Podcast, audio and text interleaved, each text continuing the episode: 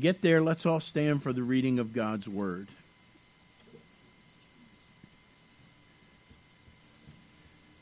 Hmm, where do I stop? We're going to start in verse 1. I know that. Um, uh, we'll read the first nine verses and then we'll, we'll remain standing in prayer. Romans chapter 14, verses 1 through 9, and then we'll remain standing in prayer. Verse 1, the Bible says, Him that is weak in the faith, receive ye, but not to doubtful disputations. For one believeth that he may eat all things, another who is weak eateth herbs. Let not him that eateth despise him that eateth not, and let not him which eateth not judge him that eateth, for God hath received him. Who art thou that judgest another man's servant? To his own master he standeth or falleth. Yea, he shall be holden up, for God is able to make him stand. One man esteemeth one day above another, another esteemeth every day alike. Let every man be fully persuaded in his own mind. He that regardeth the day, regardeth it unto the Lord, and he that regardeth not the day, to the Lord he doth not regard it. He that eateth, eateth to the Lord, for he giveth God thanks. And he that eateth not, to the Lord he eateth not, and giveth God thanks. For none of us liveth to himself, and no man dieth to himself. For whether we live, we live unto the Lord, and whether we die, we die unto the Lord. Whether we live, therefore, or die, we are the Lord's. For to this end Christ both died and rose and revived, that he might be the Lord both of the dead and living. May God bless his word. Please bow with me in prayer. Father, we thank you again for the opportunity to gather together and, and with our brothers and sisters in Christ. Thank you for the love that is in this church. Thank you for uh, salvation. Thank you, Lord, that none of us has earned our um, place in heaven, that none of us has earned our names to be written in the book of life. And yet we are on our way to heaven, and yet our names are written in the book of life simply because of what Jesus Christ did. And we rejoice in that. We rejoice in the finished work of Jesus Christ on the cross. Help us to magnify that today. Help me to magnify you. And uh, Lord, may we grow today. May we uh, be closer to you and more Christ like because we have worshiped you and sat under your word. And we thank you for this day. We ask your blessing in Jesus' precious name. Amen. And you may be seated. Take your Bibles again. Please turn to Romans chapter 14. Romans chapter 14. On Father's Day, I um, shared a quote from a book, uh, shared a quote by Dave Hunt in a book uh, that he wrote many, many years ago. Of course, he's passed away, I believe. The book is called The Seduction of Christianity.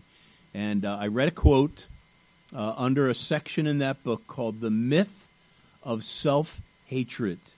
I won't go back to that, but if you remember, uh, it basically defunct the idea that man's biggest problem is low self esteem. And yet, that's the mantra of today's world uh, that our problem is that we don't love ourselves enough. And um, a- again, you can go back to that quote in that sermon, but uh, I want you to realize that our problem is not low self esteem. Uh, we do sometimes have a problem with a lack of confidence. When I hear people talk about, well, I, I have low self esteem, a lot of times when they talk about it, uh, it's not really lack of self esteem, it's that they don't have confidence. And that, that's something. That's legitimate. The, of course, the Bible has an answer for that. Ephesians 6.10 says, Be strong in the Lord and in the power of his might. Uh, but the Bible, eight times in the Bible, uh, this phrase is found Love thy neighbor as the, thy love, uh, love thy neighbor as thyself. Eight times the Bible says we already love ourselves. Eight times. The Bible says you love yourself. So keep that in mind. Now, if you, if you lack confidence, then you go to the Lord for confidence. But our biggest problem is not that we don't love ourselves. So keep keep that in mind. um, one of the little Mark's girls just came by and waved to me with her cute little face, and you can't just ignore that. And now there's the other cute one, and there's cute Matt. No, he's not there. Anyway, um, distractions. But uh, you know, in fact, I want to encourage you not. You know, don't buy into this. You know, you may struggle with a lack of confidence, but don't say I, I don't have self esteem or I don't love myself enough because that unless you don't believe the Bible and you know, but if again, the Bible eight times the Bible says you love yourself. Now, the Bible also says that we are not to have a high self esteem. In fact, in Philippians 2 3, the Bible says, In lowliness of mind, let each esteem other better than themselves. So, when you talk about that, what, what we want to talk about uh, is, again, our problem is not, not low self esteem. We need to esteem others better than ourselves. And so, what I want to look at today is this distinction between self consideration. You know, we love ourselves. In fact, in that text on Father's Day, um, the Bible says, No man ever yet hated his own flesh. And then um, in verse 28, it says, So ought men to love their wives as their own bodies. He that loveth his wife loveth himself. And then it says, No man ever yet hated his own flesh. So the problem with us is that sometimes we put too much consideration in ourselves, self consideration, whereas that verse in Philippians says, Let each esteem other better than themselves. And the Bible tells us that we need to consider others. Look not every man on his own things, but the things of others. So, our challenge as Christians, if we're going to show genuine love, is instead of constantly showing self consideration, in other words, well, what about me? What about how I feel? What about my needs? Instead, we need to put others first. How do they feel? How will they respond? What you know, when I in my relationship and the words that I use and the actions that I do, how are they going to be affected by that? That's the way we need to think. So today's message is on consideration. Consideration. I want you and I to realize that as believers, part of showing love, and that's how Jesus said, they'll, they'll know you're my disciples if you show love one for another, is when we have consideration for others. So we're looking at three things this morning. We're going to look at what is consideration. Number two, how does it look? And then number three, how doesn't it look? In other words, there's kind of a caveat or a disclaimer that when it comes to considering others, there are boundaries to that. So let's just jump right in. If you have your Bibles, you're in Matthew chapter, um, Romans rather, chapter 14. Uh, in fact, that's we're going to look at that in a minute. I want you, to, in fact, mark that place. I want you to take your Bibles and go to Luke chapter six. Luke chapter six and verse thirty-one is the ultimate text. Though the word consideration is not in this verse, this verse is all about consideration. Jesus said, Luke chapter 6 and verse 31, 31 and as ye would that men should do to you, do ye also to them likewise. That verse tells you exactly what consideration is. And so, and that also shows us what it looks like. But here's a definition. We'll, we'll give you a definition of consideration. Consideration is simply put kindness and thoughtful regard for others. First definition of consideration it's kindness and thoughtful regard. You're considering someone else of others. So, does the Bible actually say that we have an obligation to be kind to people? You bet it does.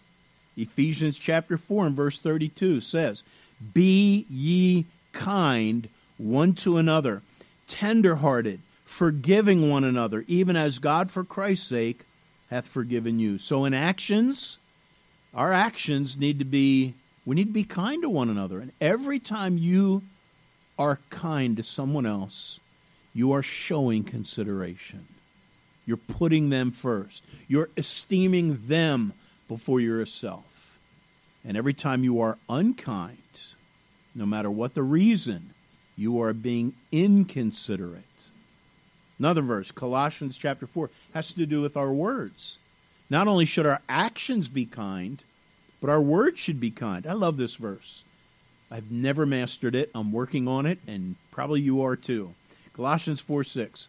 Let your speech, your words, let your speech be sometime with grace.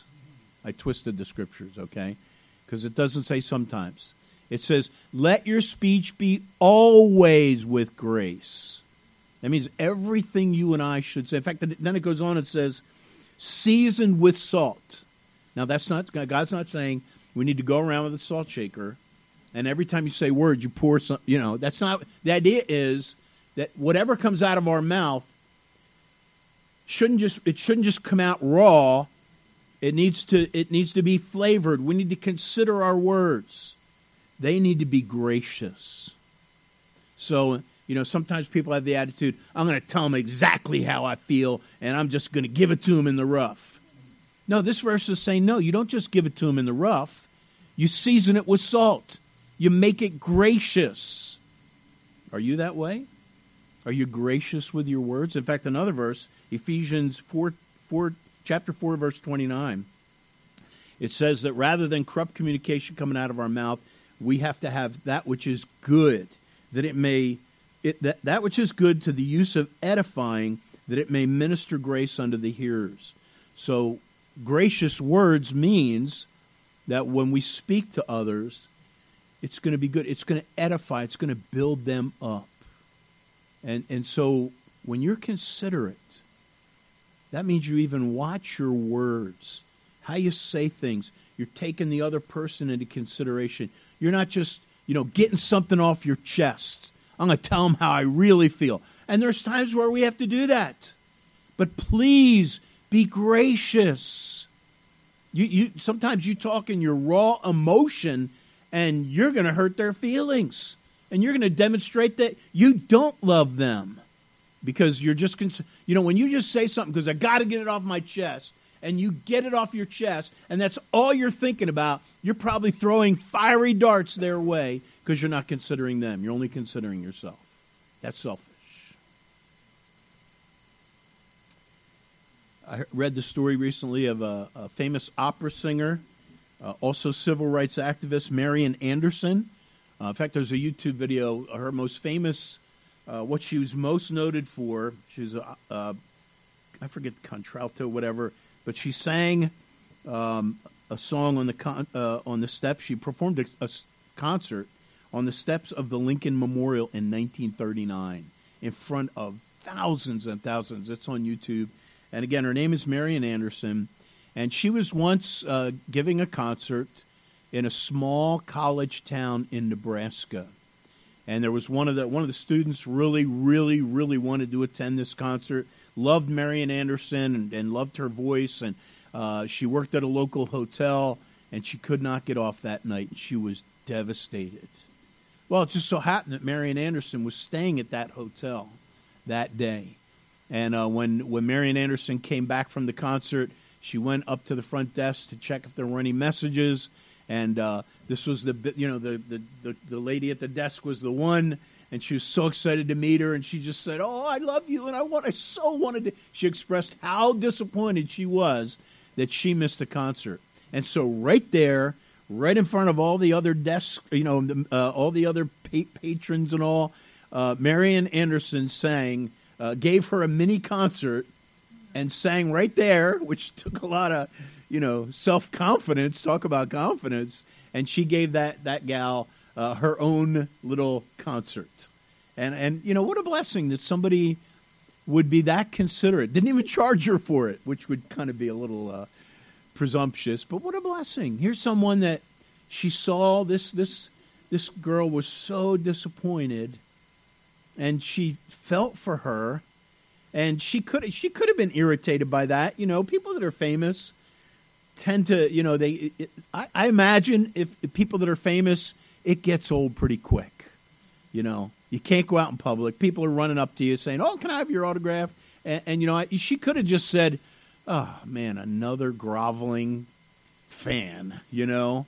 And, and please, I just did a concert. I'm exhausted. I want to go in, but she didn't do that. She was considerate. Yeah, that's what God wants us to be. Considerate people are kind and thoughtful. Again, what's considerate? Being considerate, consideration is kindness and thoughtful regard for others. Do you think about others and how what you say and what you do may affect them? Because if you don't, then you may be very inconsiderate. Second, so number one, uh, consideration is kindness and thoughtful regard for others. That's what it is. How does it look? And now we look at Luke. Look at Luke six and verse thirty-one. Here's here you know putting shoes on a definition. How when we show consideration for one another, what does it look like? Well, Jesus said, "As ye would that men should do to you." Here's here's the measuring rod. Here's the saying we use, which is really this verse filled out. Put yourself in their shoes, as ye would that men should do to you, do ye also to them likewise. In other words, consideration is is before you say something, saying, okay, if, if I were on that end and somebody was going to say something that like what I'm about to say to this person, how would I feel? That's what consideration is. Some people don't seem to do that at all. Some people don't seem to have that consideration. If they're, they're not, the last thing on their mind is because they're so self absorbed, is they're just reacting to life and reacting to others and leaving casualties left and right. Now, if you're saved, if you're a child of God, you need to be considerate of others. You need to think about others. You say, well, nobody thinks about me. But there's nothing in here that says, as men treat you, so treat them. In fact, the Bible even says uh, in Proverbs, say not, I will do so to him as he hath done to me. I will render to the man according to his works. Say not. Don't say that. So that's like the counter of this. So you don't say, I'm going to treat them the way they treat me. No, that's not the golden rule. That's probably the, um, the dirt rule or something. You know, the golden rule is as you would want them to treat you, so you treat them. And that's, that's consideration, is doing that. Put, put yourself in, in their shoes. Now, go to Romans 14 now. This is, this is a setting of the first century church. Um, and, and, there's all kinds of scenarios that would have application to this today. We do not, to the degree that they did the first century, we don't have this same battle. You know, realize the first century church, you have something brand new. You have God's plan, God's program. Now, instead of just including the Jews and being focused on the Jews, now the New Testament church was going to be a merger of, of people that get saved out of a Jewish background and people that get saved out of a Gentile background, and they're going to become one. And that, that you're talking two different cultures, two different, totally different philosophies, two different lifestyles, and they clashed. And you had one group resenting the other, you had the other group despising the other, and Paul had to deal with that. Now, we don't have to that degree uh, that particular issue, but we have a lot of other things in our day. Still, we still got things. You know, when people get saved, they come from different backgrounds, and there's all kinds of things that we have to deal with where this principle applies. Look at Romans 14, verse 1. Because this is, this is the, you know, where the rubber meets the road. This is putting shoes to consideration. Verse 1.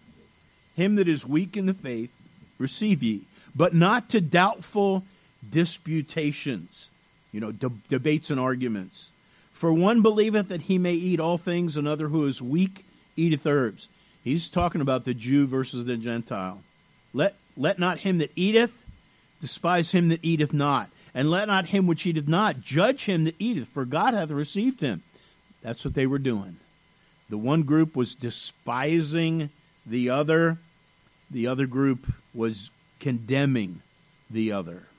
Verse 4 Who art thou that judgest another man's servant? To his own master he standeth or falleth. Yea, he shall be holden up, for God is able to make him stand.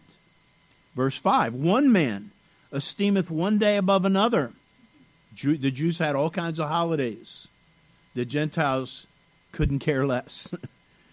one man esteemeth one day above another, another esteemeth every day alike. Let every man be fully persuaded in his own mind. He that regardeth the day regardeth it to, unto the Lord. He that regardeth not the day to the Lord, he doth not regard it. Now, right there, that's controversial. Because the one side was condemning the other because they showed no respect for the other view. Uh, middle of verse 6 He that eateth, eateth to the Lord, for he giveth God thanks, and he that eateth not, to the Lord he eateth not, and giveth God thanks. For none of us liveth to himself, no man dieth to himself. For whether we live, we live unto the Lord, and whether we die, we die unto the Lord. Whether we live, therefore, or die, we are the Lord's. And then this whole chapter has to do with uh, con- issues of conscience. You know, we should not put a stumbling block before another brother's path. And I want to read to you. Um, there's a book uh, that somebody recommended to me, I think last year. It's just called Conscience, and it is phenomenal. I'm going through it the second time, and I have a couple quotes here that really uh, summarize uh, what Paul is after here on, on, conscience. So let me just read to you a paragraph from this book, two different places. Um, it's two writers, and they say the concern in this text is not merely that your freedom may irritate, annoy, or offend your weaker brother or sister. If a brother or sister simply doesn't like your freedoms, that is their problem. But if your practice of freedom leads your brother or sister to sin against their conscience, then it becomes your problem. In other words, Paul said, if meat make my brother to offend, in other words, me eating meat offends someone, then Paul said, I will eat no meat while the world standeth. And so that's their point. If your practice of freedom leads your brother or sister to sin against their conscience, then it becomes your problem. Christ gave up his life for that brother or sister. Are you unwilling to give up your freedom if that would help your fellow believer avoid sinning against conscience? Another paragraph in this book. We shouldn't bring spiritual harm to others, and they're quoting on verses 20 and 21 in verse 4, chapter 14. So how might how might your use of freedom bring spiritual harm to other professing believers? Two main possibilities. One, our engaging in an activity that another believer thinks to be wrong may encourage that other believer to do it as well. They would then be sinning because they are not acting from faith. Verse 23. Or, is another way to violate it, an ostentatious flaunting of liberty on a particular matter may so deeply offend someone that he or she may turn from the faith altogether, and that happens. Once again, we must emphasize that the stumbling block principle does not teach that we must refrain from an activity that another believer may simply disagree with. And then they, they make this conclusion later in the book. Last thing. We must never allow the conscience of others to determine our own conscience, but we must always consider the conscience of others when we determine our own actions. I want to read that again because that's a good summary when it comes to our conscience, because God does not want any of us violating our conscience. Now, sometimes our consciences need to be reprogrammed according to the scriptures. But again, that last point, we must never allow the conscience of others to determine our own conscience. But we must always consider, and this is consideration, we must always consider the conscience of others when we determine our own actions. So when you're when you give consideration to others, you're aware because you love them and you're thinking, you know, I may have liberty to do this. For, let me give you an example just popped in my mind. When I before I got saved, I was a hockey fanatic. Very out of balance. Had no interest in baseball, basketball, football, crochet, putt putt. I mean, I just it was hockey or and I I became as many of you know, a Philadelphia Flyers fanatic. And in fact, I remember first going to Bible Baptist Church in West Chester, and they were like all everything was basketball, basketball. And I, I'm like, these people, they're so unspiritual. Why don't they like hockey? You know? And uh, and and so then as I got saved, I began to be a, a little sensitive that hey, Lion, you know what? You're taking this Flyers thing a little bit too seriously. I mean, come on. You start crying when the team lose? Come on. And so I had to back away from hockey for a while and get my priorities straight. Now I am back. I think I'm okay now. I'm watching the Flyers again. You keep keep an eye on me. If I start talking about the Flyers and I start crying or something, I need you, you, I need an intervention, okay? but let's say during that time, you know, where hockey just it just was way out of proportion, and you also love hockey. And and you know that I'm trying, you know, I'm I'm abstaining from hockey for a couple months or a year or two, a couple years, because I need to put the Lord first. And you're like, and I tell you that, and you love hockey too, and you say, well, you know what, I'm gonna, hockey's not wrong, right? You you cannot find a verse that says, "Thou shalt not like hockey," or basketball, or any of that stuff. There's no verse like that. But let's say you know I'm struggling with it, and you say, you know what? I'm going to test Pastor's faith, and I'm going to invite him over to watch a Flyers game. And, and you, you do that when you know that I'm struggling with that for the time. That's the idea. And, and it's not that you can't watch hockey. You know, well, Pastor can't watch hockey, so now I need to give it up. No. But you want to be considerate of me. It, it probably is a stupid issue, uh, example, but there's all kinds of things like that where you and I have to we have to take into consideration where someone's at and just be sensitive to that. You may have freedom in certain areas that someone else doesn't. They would be the weaker the person with the weaker conscience, but you have to you just have to consider other people. That's what the Lord wants. Uh, you know, uh, there's a verse in Hebrews 10:24. Listen to this verse. And let us consider one another to provoke unto love and to, to good works. Consider one another. Don't just think about yourself. Don't we can't be selfish. We have to think about other people. Get you know don't don't make it all about yourself. There's other people and show love. There's a story I heard. This is an amazing, and this is documented and from a pretty legitimate source. Two people, a lady named Penny Brown and uh, a boy named Kevin Stephan, S T E P H A N. I don't think it's Kevin Stephen. Kevin Stephan. Um, they both owe their lives to one another. When Kevin was 11 years old, he was a bat boy in July of 1999, and a player accidentally dealt him a severe blow to the chest with a bat while warming up. Kevin passed out and his heart stopped beating. Penny was a nurse and was at a game to watch her son play when this happened. She rushed down to Kevin and performed CPR and saved his life. Kevin's mother said he was very fortunate because Penny was scheduled to work that day and had been given the day off at the last minute to watch her son play baseball. Wow. Seven years later, Penny Brown is in a restaurant eating in Depew, New York, and she begins to choke on her food. Kevin, who worked as a dishwasher in that restaurant, was immediately called to help her because he was a volunteer fireman. Kevin performed the Heimlich maneuver and dislodged the food that was suffocating Penny.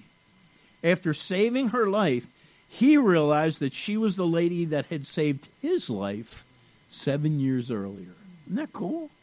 You know, now think about it. I wonder how many times when we get to heaven, maybe the Lord's going to show us. I wonder how many times that kind of thing has played out. But I wonder also how many times someone has shown consideration for one person, but then they did not, that person didn't turn around and show consideration for others. You see, there is a, a cost for being inconsiderate. There is a, a penalty. We, we miss something. The world loses something when we act selfishly and we only think of ourselves. But when you and I give consideration to others, what heroes we have. So, last last point here. So does this whole consideration thing, does this whole idea of being kind one to another mean that we are always obligated to be kind and show consideration to every other human being?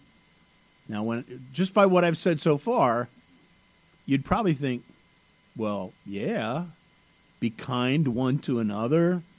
Uh, in loneliness of mind, let each esteem other better than themselves. then yes.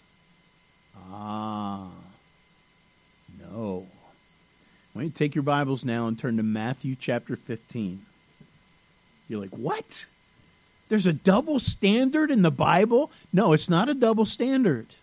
Not at all. It's maybe what we could call a caveat. I know I use that word several years ago, many years ago. Mr. Bertolet used the word caveat in a sentence when he was talking to me, and I had not heard that word before. I had no idea what he was talking about.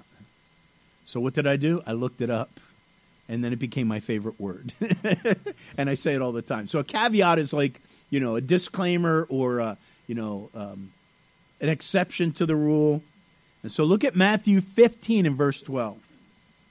Then came his disciples, that's Jesus' disciples. He had just Jesus had just finished preaching. And his disciples came up to him and said, Knowest thou that the Pharisees were offended after they heard this saying? So Jesus is preaching, and the Pharisees are listening, and they are offended.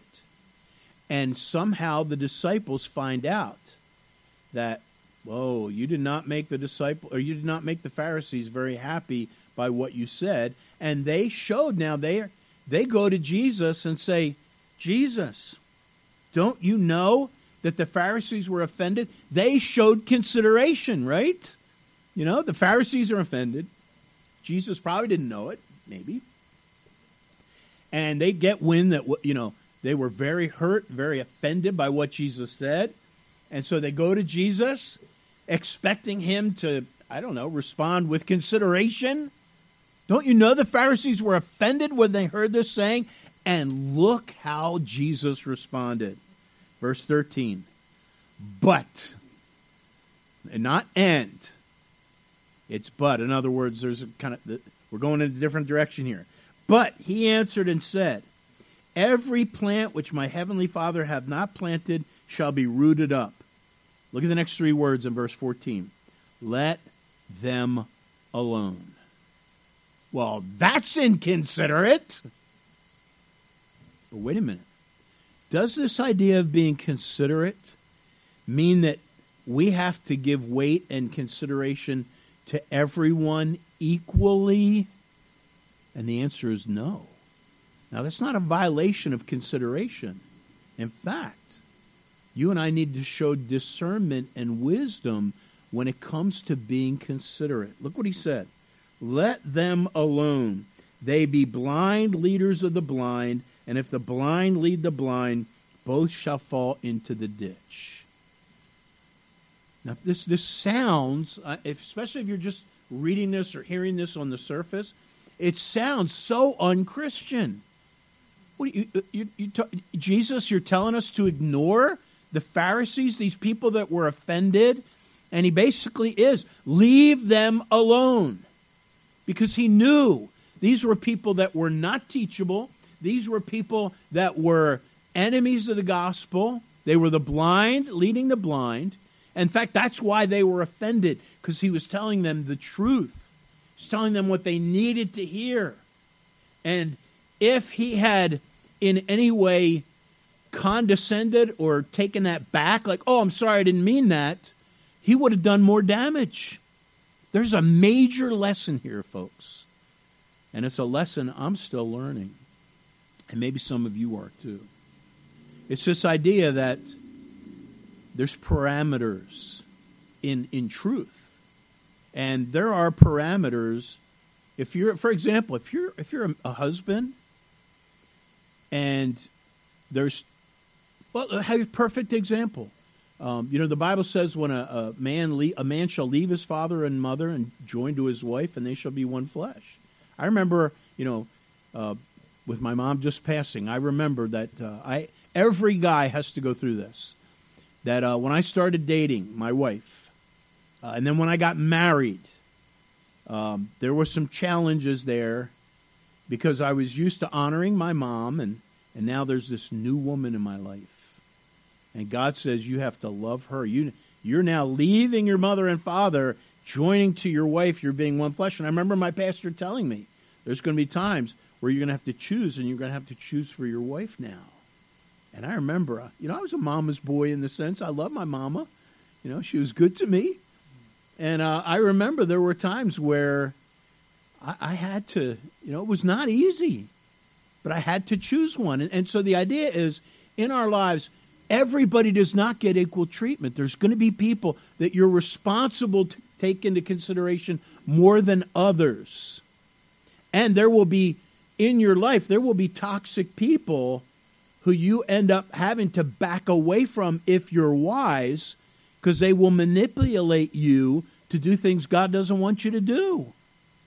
You all know there's a book. Uh, I mentioned this book many times because I it's a book I wish. The book came out in 1992. That's when we started our church. I didn't read it till a couple years ago. And it's called Boundaries. Simple book, written by two guys. Just some simple truths about the fact that we have to have boundaries in our life. In fact, the subtitle of that is something like uh, knowing when, how to say no and when to say yes or something. And, I'm, I didn't even realize it. I had a major problem with saying no. I, did, I didn't know how to say no and, and I it just burned me out. You know, as a pastor, you know, anybody that you know twenty four seven, and I did not know how to say no, and I'm I'm, I'm still working on it.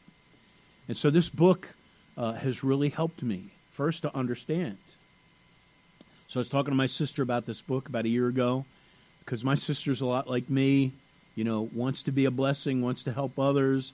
And I said, Beth, you've got to read this book, Boundaries. So she got it and she read it she said, "Wow, you know."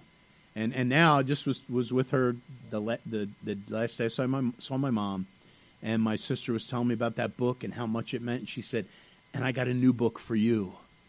And it's called. It's kind of like boundaries. She said it's called "Good Boundaries and Goodbyes."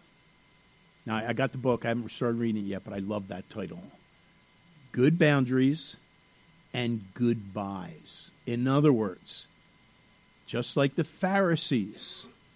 Jesus could have given them consideration and it would have been wasted effort because they were not teachable. They had rejected him. They were his enemies. They were toxic.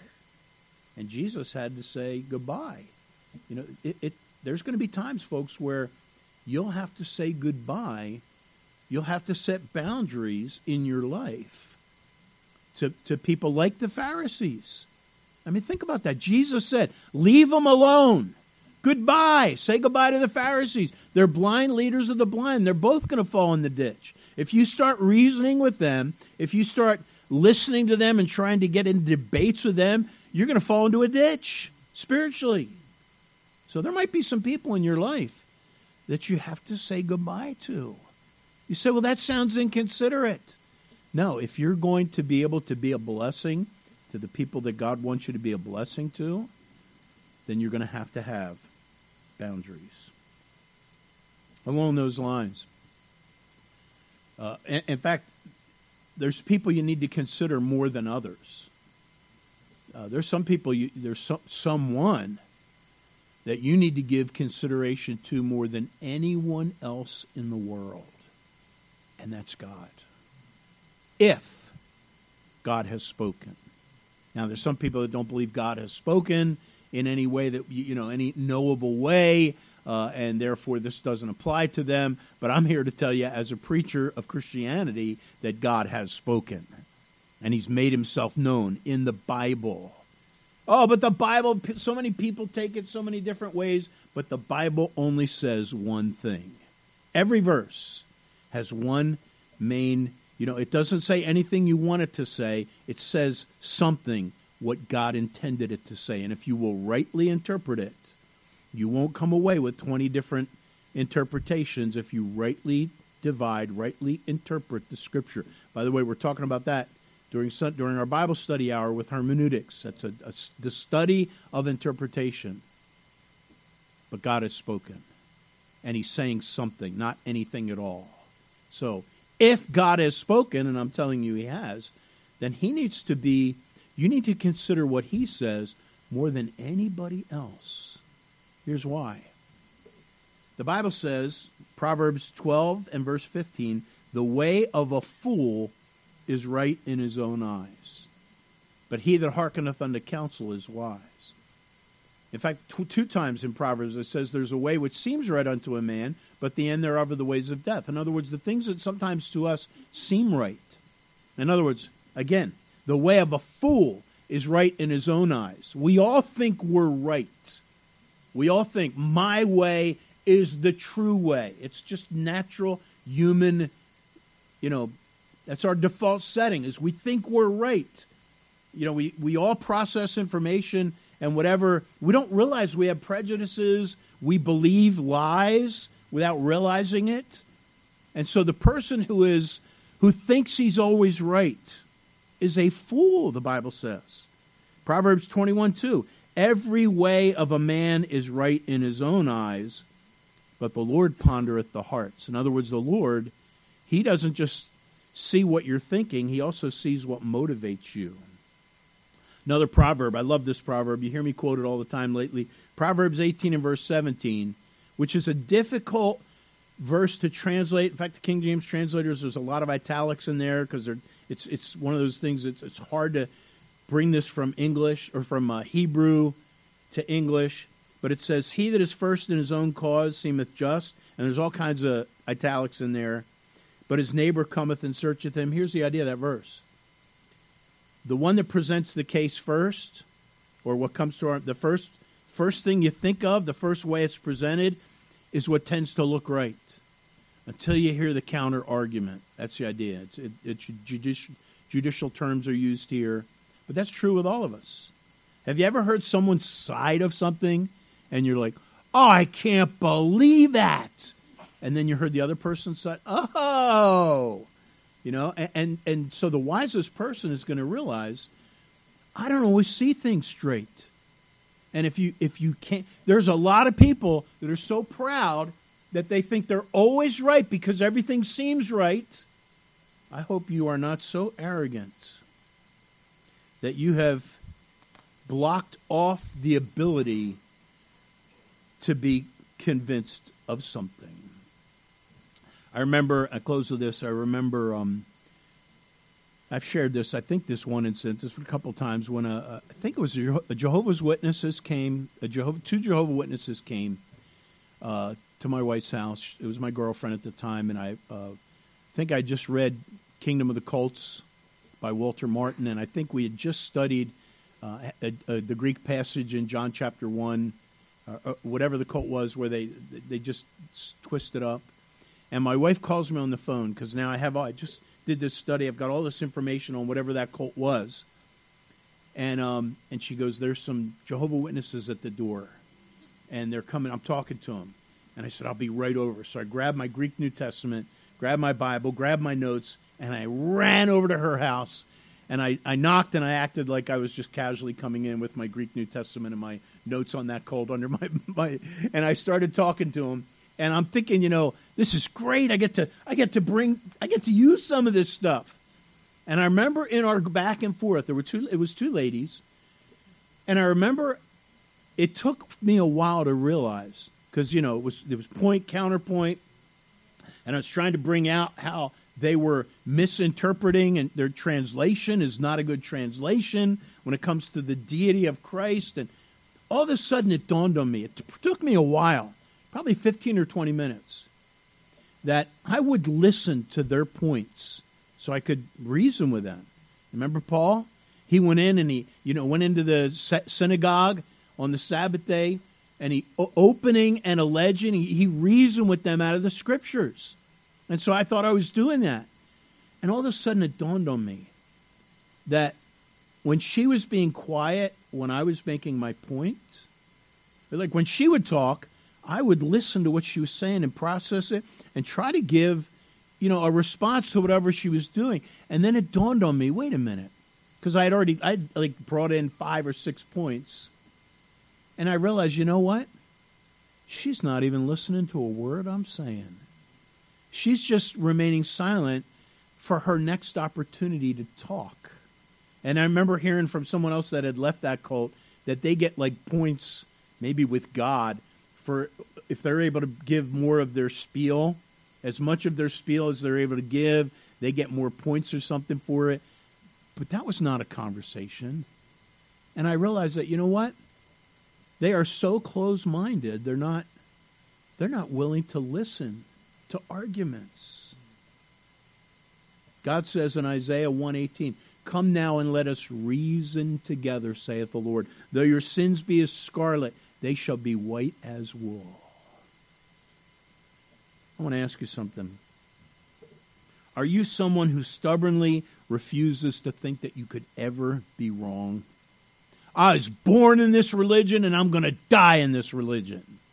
Or maybe, you know, there's so many people that are now avowed atheists because they are bitter.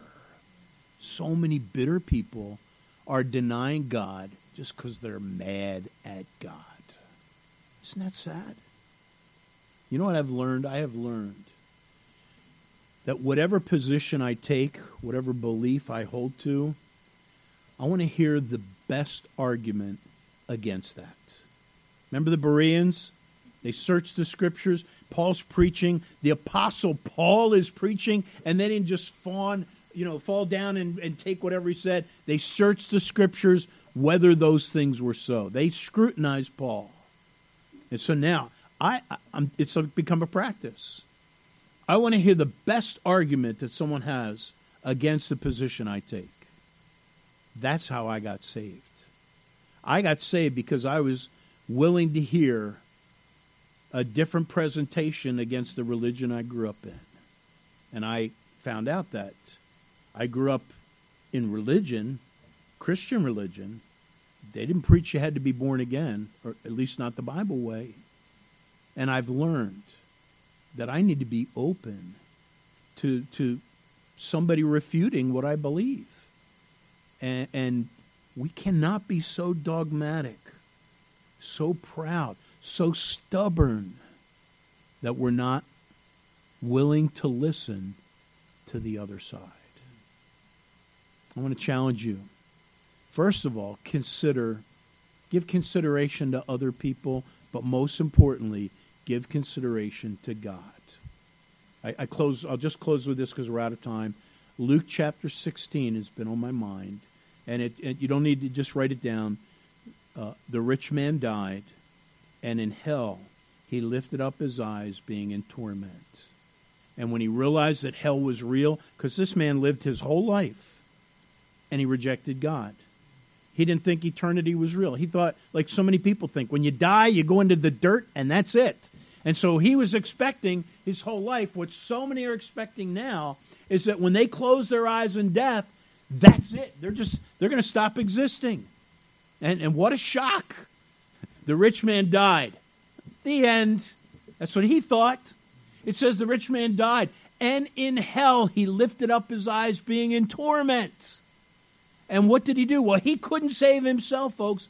Whatever you do with God, and the gospel will be sealed when you die. In other words, if you rejected the gospel, you don't have another chance after you die. And this man found that out. And so he immediately did what other people will do. He thought about his brothers. And he said, he said, Abraham, Please let someone come back from the dead and tell my brothers this stuff is real. And Abraham said, No. No, they won't believe. They have they have the, the word of God. That's basically what he said. They have the law and the prophets. And and the rich man said, No, but you don't understand. If somebody came back from the dead and said this eternity is real, they would believe. And Abraham, by revelation of God, said, If they don't hear the scriptures, neither will they believe though one rose from the dead or came back from the dead. In other words, your chance to consider what God says happens only in this life. Do not go to the grave without settling the matter of your soul. Let's pray. Father, thank you for your word and, and thank you for uh, the simple teaching of the golden rule that we would give, give consideration to other people, that we would be considerate Christians, not inconsiderate, not rude, uh, that in our passion for you, that we would realize that to be consistent, we need to consider one another to provoke unto love and to good works. Father, I pray that you'd help us to not be so proud, selfish, self centered, that we do not have that ability to consider others. And in considering others, Father, give us discernment that we will not be fools in, in giving too, too much consideration to someone who is not interested in learning from us. And so we ask your blessing in these things, and we ask them in Jesus' precious name. Amen. All right, let's